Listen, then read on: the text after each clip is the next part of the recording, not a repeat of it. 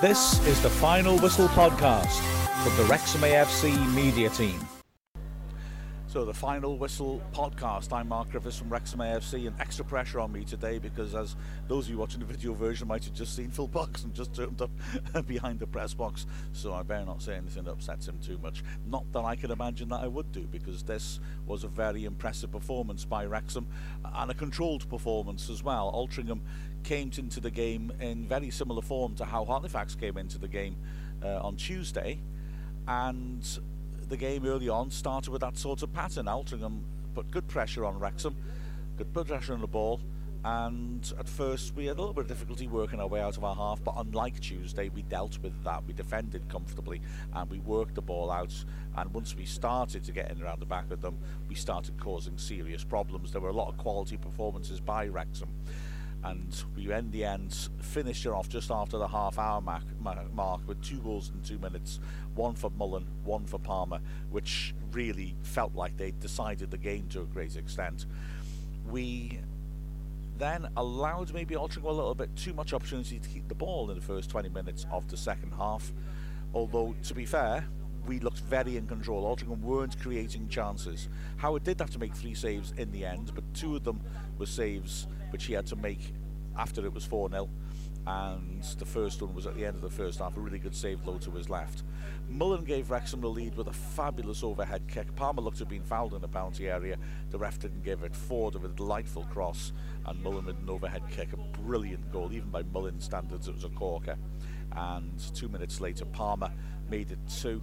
Again, a nice move, and Palmer slotting the ball home first time in the bottom right corner from the edge of the area after Mullin had fed him with the pass.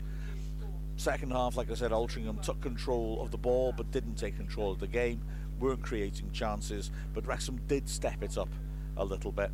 In fact, O'Connor came on as a sub and it seemed to almost revolve around him. Straight away he came on, throw in from Tozer, met by him, blocked under the bar, and Wrexham soon afterwards got another goal, a lovely move ending with McFadzean released into the box, squaring it for Palmer, who controlled the ball, span, and put a lovely finish into the bottom right corner. Lovely quality in these goals, and yet maybe the fourth was the best because it was a glorious move. Luke Young was the thread that ran through it all with a series of lovely give and goes to pop the ball off and get it back, and then ultimately fed the ball into James Jones, who'd also been part of the move, who drove in round the defence and from 15 yards out finished brilliantly. First time, bottom left corner, a fine strike, and Wrexham had a 4 0 win and then conserved energy again. It was a, a smashing performance by Wrexham. Did we pick a man of the match in the commentary? No, we didn't. Well, I mean, Ollie Palmer scored two goals and did ever so well, but there'd be a lot of uh, of contenders. Maybe I'll leave that in and I'll reveal it tomorrow when I do the full Final Whistle podcast. So please remember, this of course is the on the Final Whistle report. You'll then get later on today. The highlights will come out at 11:45. Neil Williams's Y Chwiban Terfynol will be coming out as well. Uh, the, our Welsh language match report we also will have Rex Anorak with the stats coming out, and then tomorrow the more detailed Final Whistle podcast, the oldest podcast about football in the world, and that will be coming out tomorrow. And then we'll go again. Remember, Triple A will be coming out too, and that's always a treat. And then we'll go again on Tuesday against Maidenhead United. Please remember to subscribe, like, and do whatever.